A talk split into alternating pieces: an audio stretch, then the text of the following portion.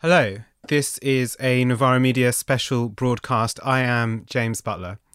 As the coronavirus epidemic continues and many face losses of jobs and income, naturally people worry about their homes, especially if they're renting. So we thought it would be useful to speak to someone in the know about eviction law and tenants' rights. Earlier today, I caught up with David Renton to talk about just that. You may know David from his excellent work on the far right and anti-fascism in the U K. You can delve into the Novara F M archives for a conversation about that. But in his day job, he's a barrister, working in both employment and housing law. Um, okay, so obviously there's a lot of talk about evictions at the moment. I know lots of people are worried and there are questions about who's protected, what the government measures are. And I think you know, first and, and most important is to get some clarity on this. Now, David, I think I, I understand housing is one of your main areas of practice as a lawyer. Yeah, I've been a housing barrister now for ten years. Okay, great. Um, and that that that that's a nice wealth of experience for us to draw on. Um, so I think people, first off, are, are pretty much worried on, on, on a couple of fronts. Those who are already facing eviction and those who are worried about how they'll make rent or that they might face eviction proceedings, um, you know, as this crisis goes on. I, you know, for, let's start there. So let's start with with someone who might have had a letter through the door saying that their their landlord um, wants them out for for whatever reason. We can come on to the reasons that these things happen uh, in a bit. But but what should be their first response? Okay, well, look, the, the first thing is just to try and work out where exactly they are in the process. Um, they might be at an informal stage, so maybe the landlord's been Um, talking to them, threatening them, saying they want to evict them. Um, at that stage, that's, from the point of view of the law, that's really nothing at all. That's nothing to think about. Um, stages start becoming, the process starts becoming more formal uh, when a tenant receives a notice from the landlord, um, and that notice might be called um, a notice seeking possession, a notice to quit. There are different kinds of notices that can be served. Those then might lead to court proceedings, and um, for someone who's already been in court proceedings, it may be those have ended, uh, there's been a possession order against them, and it may be that the next stage would be a bail estate. But, but the key thing is to work out what stage they're at, because if they're relatively early in the stage, actually there's a lot of time. If there's late on, then it might be the things they need to do absolutely urgently to try and um, save the home that they're in. Okay, great. I, let's let's think about people who are, are sort of right at the beginning uh, of that process. What what you know, once they've figured out you know where they are, um, you know what what steps should they take? What actions should they take? Well, I mean, so, some of this is about, in a sense, how um, how serious you reckon your landlord is about getting you out.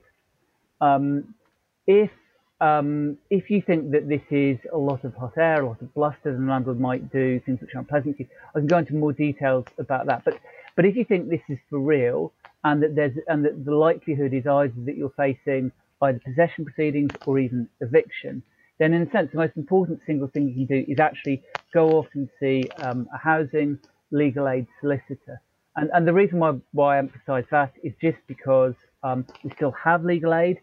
People think it was largely abolished eight years ago, but in effect, it gives you gold standard protection. You have access to uh, solicitors, in all likelihood barristers, probably a better standard of legal representation than the landlord will have. It's free. Um, it protects you against court orders from courts. It's something that you should really try very early on to see if you can get. Right. Okay. And just just just while we're on that, I'm I, I know that there there is probably some confusion among the wider left who who sort of very rarely Um, understand much about legal detail. Just on that question of legal aid, I, I obviously there there was that big legal aid um, act, LASPO, uh, a, a few, yeah, LASPO, LASPO a few years ago. Also, uh, also criminalised squatting. Yeah. Um, but um, just, just so so legal aid is available. There there are thresholds around access to that.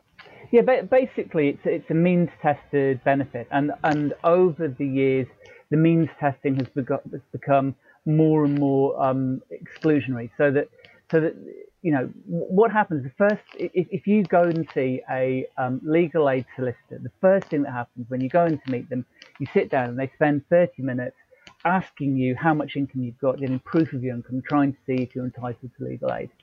Um, I I'm a barrister, not solicitor, so I don't, I'm not involved in that part of the process, but it certainly used to be the case that the thresholds were very, very low, that basically if you were on um, benefits, um, for example, universal credit, you were very, very likely to have access to legal aid.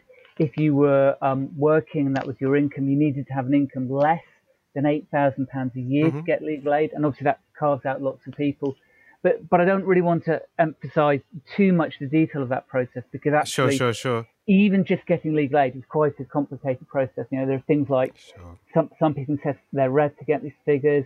If you've got children, the, the figures are a bit higher. But, but you go through a mm-hmm. process and you see if you can get it. Now, back in twenty thirteen, when, when the government massively cut legal aid, um, this is a process we all know about. Some parts of the law, for example, family law, were really badly affected. Immigration law, actually housing law largely survived. Um, and there are all sorts of, there is still a very large network of specialist um, housing legal aid solicitors who are good at the job, who know what needs doing, and to say, if you're eligible for legal aid, it's there and it's free. So that, really the first question is, can you get it? Great. Um, and, and just, I, I guess, while this crisis is going on, obviously everyone's work is affected to a greater or lesser extent. There's been some confusion, I think, over the internet, over whether the courts are open and operating. Um, do, do you have a do you have a sense of, of how that's operating at the moment? Well, look, the, the situation is changing literally day by day. I mean, and it's not just mm. the courts. I mean, it's even like getting hold of a solicitor. I mean, some firms, you know, at the moment, um, no one's working in the offices, but they've set up telephone lines.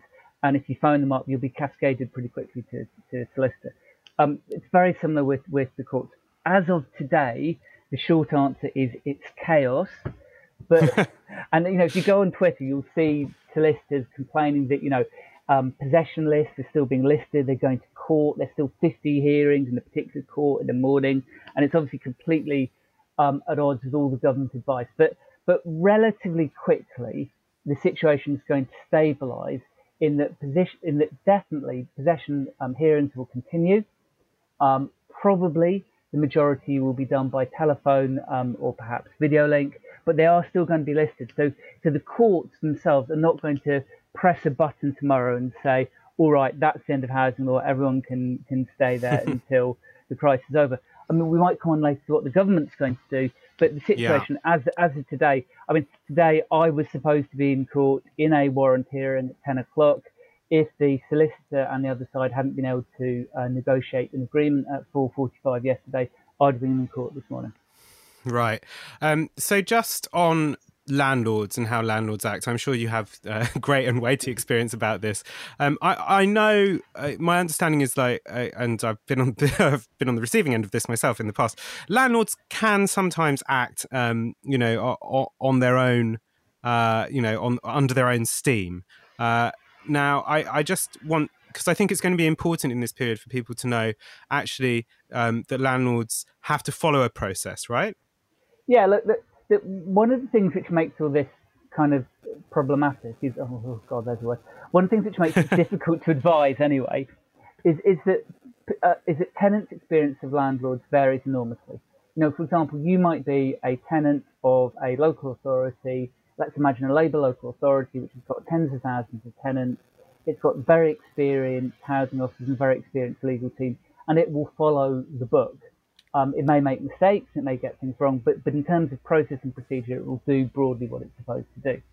Um, at the other end of the experience, there are private sector landlords who, you know, this might be the first property they've ever rented out in their lives. They might mm-hmm. um, have five hundred properties on their books. They might have always taken the view that basically they can ignore the law as much as they can get away with.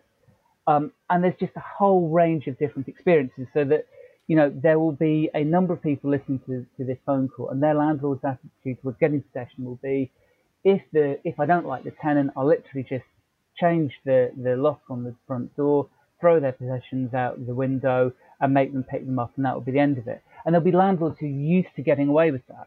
Now, that's the minority experience, and it's certainly not what the law allows. Um, do you, do you want me to come on there to, to, to what the law says about um, evictions without court process? Yes, please. That's ideal. Yeah, cool. Yeah, no, look, look the, one of the things which really, really protects tenants is, is that we have a law that goes back to the nineteen seventies. It's one of the few of those sort of Labour-era laws which is still entirely intact, and it's the Protection from Eviction Act. And it just says in simplest form, a landlord cannot evict a tenant uh, without going to court and getting court um, to make an order removing them. Um, there are certain exceptions to that. I don't need to go through them now, but they're mm-hmm. absolutely marginal and minimal. In ninety-nine point nine nine percent of cases, that's the situation you're in as a tenant. If your landlord is saying, I want you to leave, if they're threatening to switch off the electricity, if they're changing the locks, they're committing criminal offences. In theory, the police are supposed to stop them doing that, but our practical experience is the police keep out of it, um, sometimes even get involved in support of the landlord. But in reality, um, for the tenants who find the landlord um, doing that, if they, if, particularly if they're eligible for legal aid and they can get through to a legal aid lawyer, you know, they're facing a very, very easy legal process, which may lead to really considerable sums of compensation for them. What the landlord's doing is criminal. The judges absolutely hate it. It's completely contrary to our rules. So if, if your landlord's basically saying, you know, the coronavirus is going on, I've got to have the flat back now, I'm ordering you to go now, um, from the point of view of the law, you're in a very, very strong position, um, and courts will not assist the landlord um, going, as it were, off-piste. Um, obviously, however, they might be following procedure, and then there might be other things you have to do. Great. Um, that's really helpful. Thank you.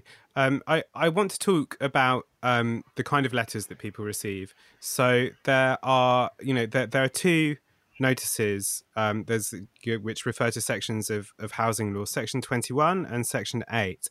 Um, now, I think a lot of the, the government response to this stuff so far has focused on no-fault evictions.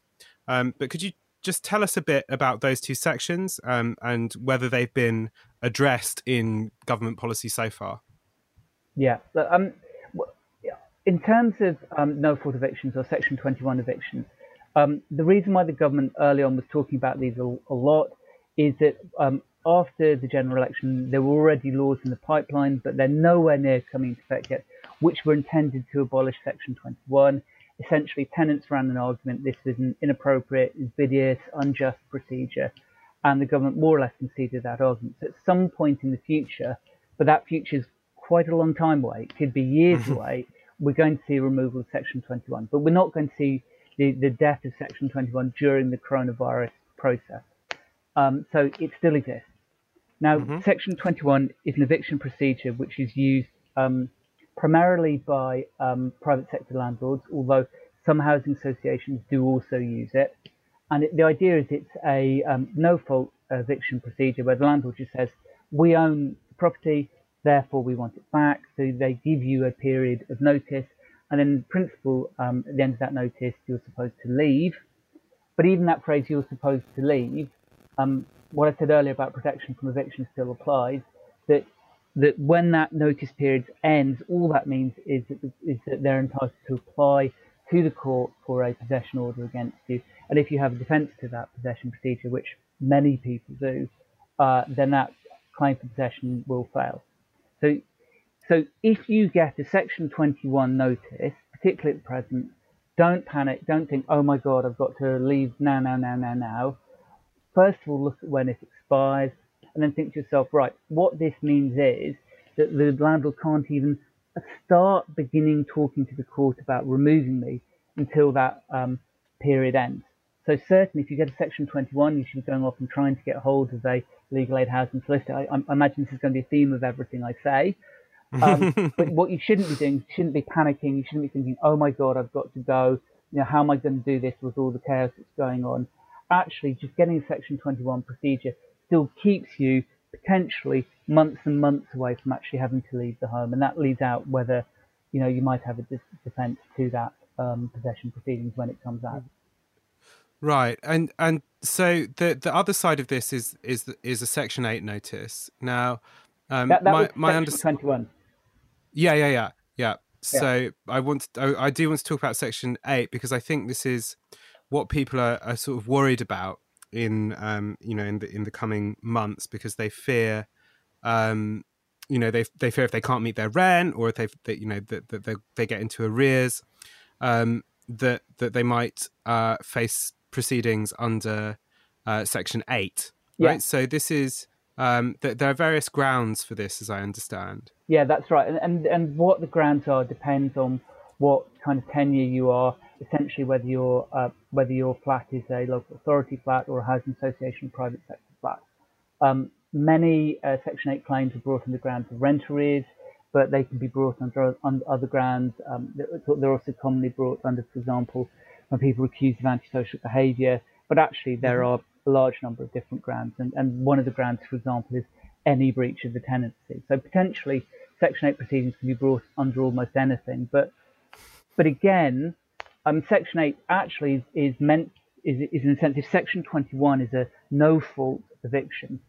Section eight is about fault evictions, that you've done something mm-hmm. wrong, or that the landlord's got some other reason which entitles them to property.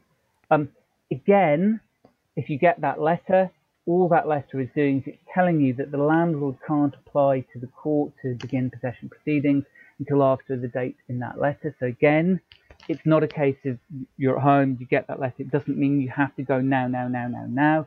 What it means is you should, from that point, you should be going to see, uh, going to get um, legal advice. But, but you know, if you think about the simplest form of Section eight letter, which is just someone's behind with their rent, with their rent. Um, mm-hmm. These cases come to court, and then the way that judges deal with them, depending on the reason for the rent arrears, even absent coronavirus, it can be a very long and slow process for a landlord to get um, possession under Section eight. You know, probably. Right. The simplest thing would be someone's just like, um, you know, the housing benefit's not in payment for a relatively short period of time. Uh, you go along and say to the judge, um, listen, this is the situation with my benefits. I'm expecting housing benefit to be paid back soon. Um, even absent coronavirus, as long as people's arrears are relatively modest, in those sorts of scenarios, judges don't hurry to evict tenants. Right, you've sort of anticipated one of the things I was going to ask, actually, is is how much latitude do do judges have in, in this process? Yeah, look, it, it depends on, on the ground that, that, that possession is being sought under. Um, there are some grounds where, in principle, possession is absolute, um, that um, if a landlord seeks possession under one of those grounds and the factual matrix of those grounds is made out, then possession is mandatory. And there are other grounds which are discretionary, um, where there's much more latitude. Um, even the mandatory grounds, um, our experience with housing lawyers has been that in recent years, um, we've been able to sort of push back against what's um, considered, um, even on the mandatory grounds, whether it's considered that people just be automatically and quickly evicted. So we're having a lot of success in the courts running defences based on the Human Rights Act, or much more so mm-hmm. in the last couple of years around the Equality Act. Um, we've established the principle um, in litigation that essentially um, you can't evict someone who might have an Equality Act defence early on in proceedings. And all these things operate as a delaying mechanism, a bar to the immediate granting of possession. You know, because we're talking during the coronavirus, I'm, I'm trying to give people a sense that, you know, if you're in a situation where, um, where your landlord's seeking possession under ground rent arrears, A, you don't have to run, leave the flat just because you've had the notice. B, even if you get to court, particularly if you've got representation, you shouldn't assume that that, that, that possession proceedings will end with you having to leave. There's really quite right. a high likelihood that you'd have a defence and a decent chance of staying. Right. I think I think that's really helpful, and I think it's really helpful throughout that that, that you've stressed that, you know, when these letters, you know, if these letters arrive through your door, not to panic, but, you know, that, that there is time and you can seek help. I think that's really, really crucial. Um, there are, however, situations in which people do have to act reasonably urgently. Um, and I think that's just something to note here. And it's going to be a small section, perhaps, you know, very small section of people who hear this. But, um, you know, th- these, this is for people who are a bit further along in the process. Uh, and so these are people who've been given um, a bailiff's date. So they'll have a letter saying a bailiff is going to turn up uh, and evict you. Um, is there, you know, what should people do in that situation? Okay, well, it might just be helpful. I'm, I'm going to answer, but I just want to kind of explain, because I know that I'm talking to different groups of people here. Some people who are right there and are absolutely right, that's me, and panicking and I want to know, but also some people mm-hmm. who are just thinking, could that be me in the future, and, and mm. how common is this? So I do need to explain just a little bit about how people get to that point. Sure. Um, a bailiff's date is a really different thing, either from being told there's a court hearing or even just the in- initial notice right at the start. A bailiff's date comes right at the end of court proceedings. Um, there are a small number of people who, for one reason or another, the first time they realise they're in the court system is when they get a letter telling them um, there's a bailiff's date. But they are really, really, really unusual. They're people who, you know, there's something not working with their post, and they've lost, and they've not had literally half a dozen or a dozen letters to that mm-hmm. point. And you do find them. But for the vast majority of people, if you get to that point, you get to that point because you've already had the notice, you've already gone to court, you've already tried to persuade the judge not to make a possession order. The judge has made a possession order. Now, there are different kinds of possession orders that can be made. What one quite common order is what we call a suspended possession order. And that might happen, for example, if someone, they've got an arrears, maybe they're two thousand pounds in arrears, maybe they've got some benefits, money back, so they've reduced it a little bit, but there's a long-term debt which will take them a long time to pay off. And a very common um, possession order might say, all right, um, possession's been granted to the landlord, but you won't actually be evicted so long as, say, you pay off your rent, plus you pay five pounds a week towards your rent arrears for the indefinite future. Right. Now that, that's quite a common form of order. Where those orders are made and where someone breaches them, the landlord can apply uh, for a bail estate. Or the other time you get to bail estate is if someone's just um, they've gone through the court, the court's made an outright order, maybe because of antisocial behaviour or whatever. And again, now it's just a matter of getting the bailiff who's going to evict them. If, if you okay, do that... nothing about a bail estate, a bailiff will show up at your house and remove you and your things and get your things put into storage. So the bail estate is actually the nuclear moment. Right. You right. get to that point, you could actually lose your home. Right. So I, I think that's helpful, and I think how, it's also... What you do to stop it, in essence, what you have to do is you just have to apply to the court uh, for what we call a stay of eviction, which is you have a hearing before the bail estate, and hopefully the judge will agree with you to put off the bail estate either indefinitely or for some period of time to enable you to make arrangements or whatever. But but Great. that process of applying to the court, again, it's much easier done through um, through solicitors, but there are some people who, who don't have access to solicitors right now.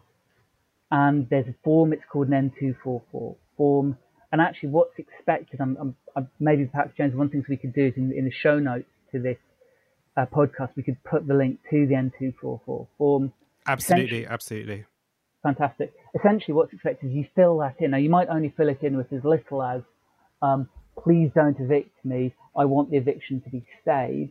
But you put that in the form and you have to get it to court. And if you don't get it to the court and, and you don't get it told by the court there's going to be a date, then the bail estate will go ahead. Okay, good. That that's that's really helpful, and I think it's really helpful actually. It, you know, in a sense, just to give, you know, people who are, you know, perhaps involved in in local mutual aid groups, just a sense of of where the timeline and where the urgency is on this stuff. Because I know there are lots of people sort of who have their eye on their local community, and perhaps pe- people who are, are vulnerable to eviction near them. So so I think all this information is very very helpful.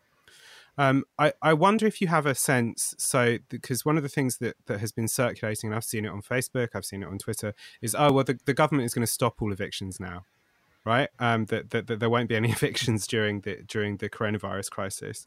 I think that's, that's you know, that's that the, this is the government's fault, actually, that it's been communicated really, really badly. Um, there, there are government bills coming on on uh, powers during during Uh, the coronavirus crisis. Did, did, did, to your knowledge, is, does it contain provisions on housing? Well, look, unfortunately, it doesn't. And, and I think for everyone who's involved in the housing world, that's an enormous disappointment. Um, right now, if you look on the government website, uh, there, there are links saying we're going to put um, a halt to new possession proceedings. This is brilliant, but that hasn't made its way into the draft bill. Now, who's to say maybe in the next ten days that will change, maybe it will get into to the bill. But, but if nothing else, that makes it really hard to say what these powers actually are and how they're going to help anyone, because mm. we're kind of guessing that the informal advice they've given means something, and the informal advice itself is pretty contradictory.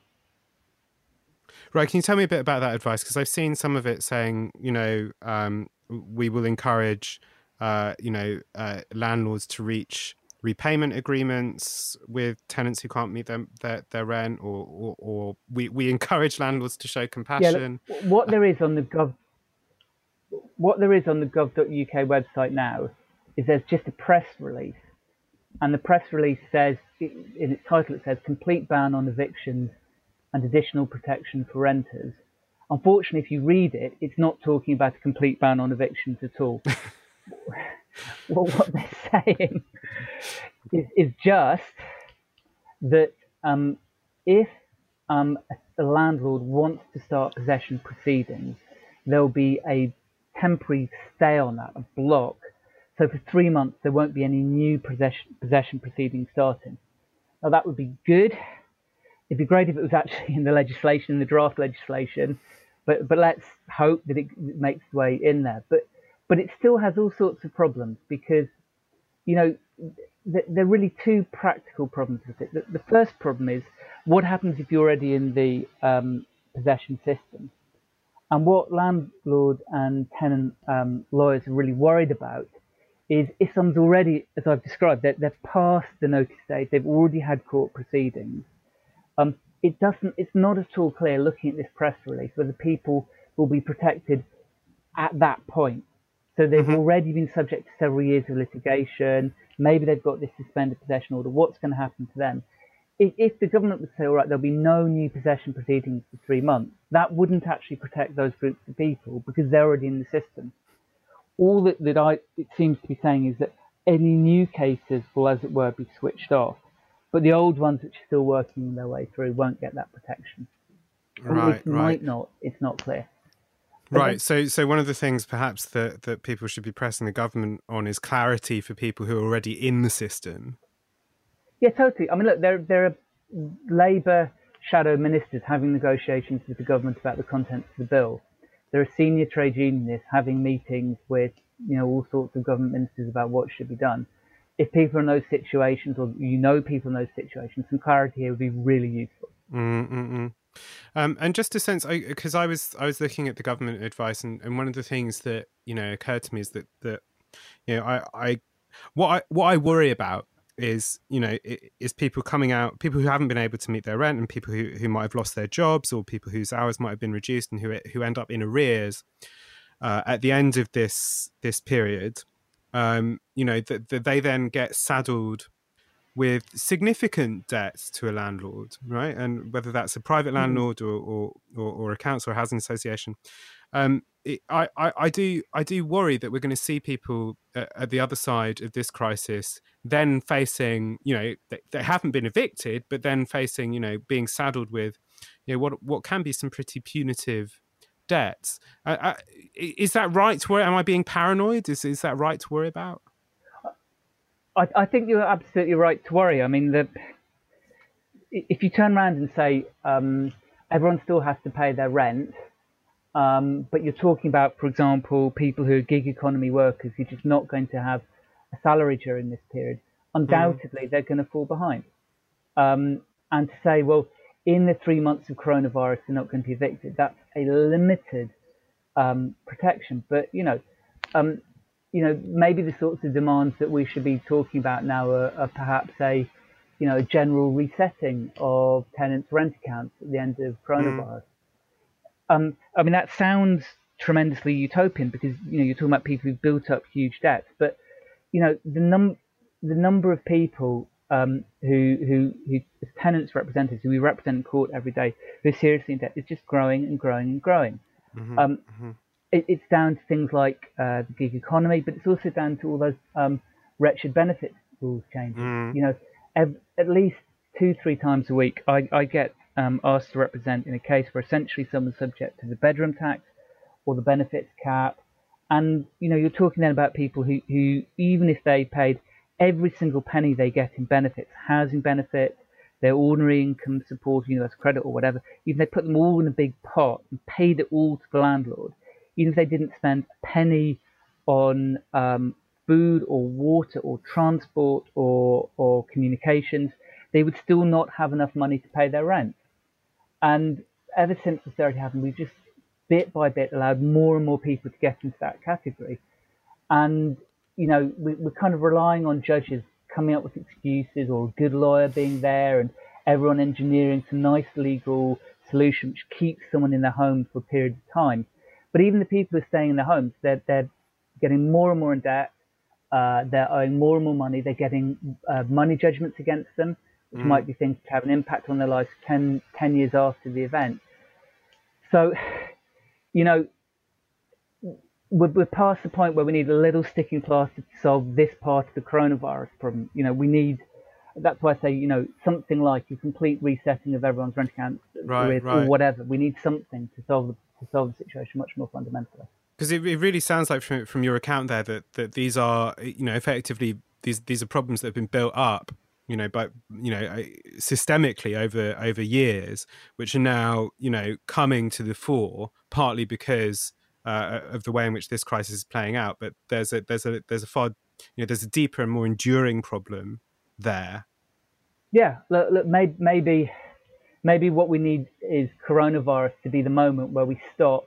We look at ourselves, look at the situations that we've sort of allowed and tolerated just building up and building up, and looking at them and saying, look, this this this problem actually had already gone way past any threshold limit. It already reached a point where it was unsustainable. And now we've actually got to start talking about it and confronting it and changing it. Mm.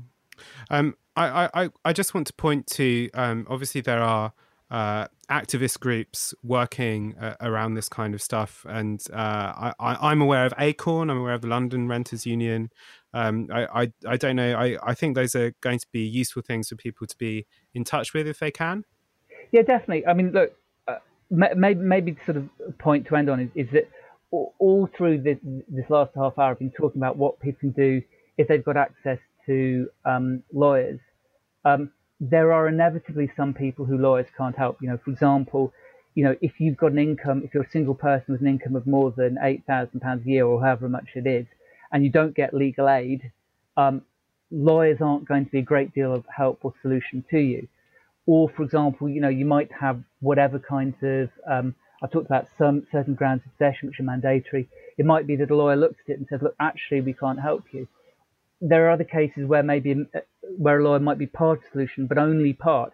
And the, and the truth is there's an awful lot of space out there for people to get together, to, you know, to, for example, you know, we've seen in the last couple of years lots of cases of um, anti-austerity campaigns, for example, having blockades of homes which were threatened with eviction, uh, keeping bailiffs away as a sort of mass action can be a strategy for keeping people in their homes. Mm. There's, there's lots of different things, ways in which sort of collective and mass action can either do this, either just mass action or mass action in conjunction with legal action.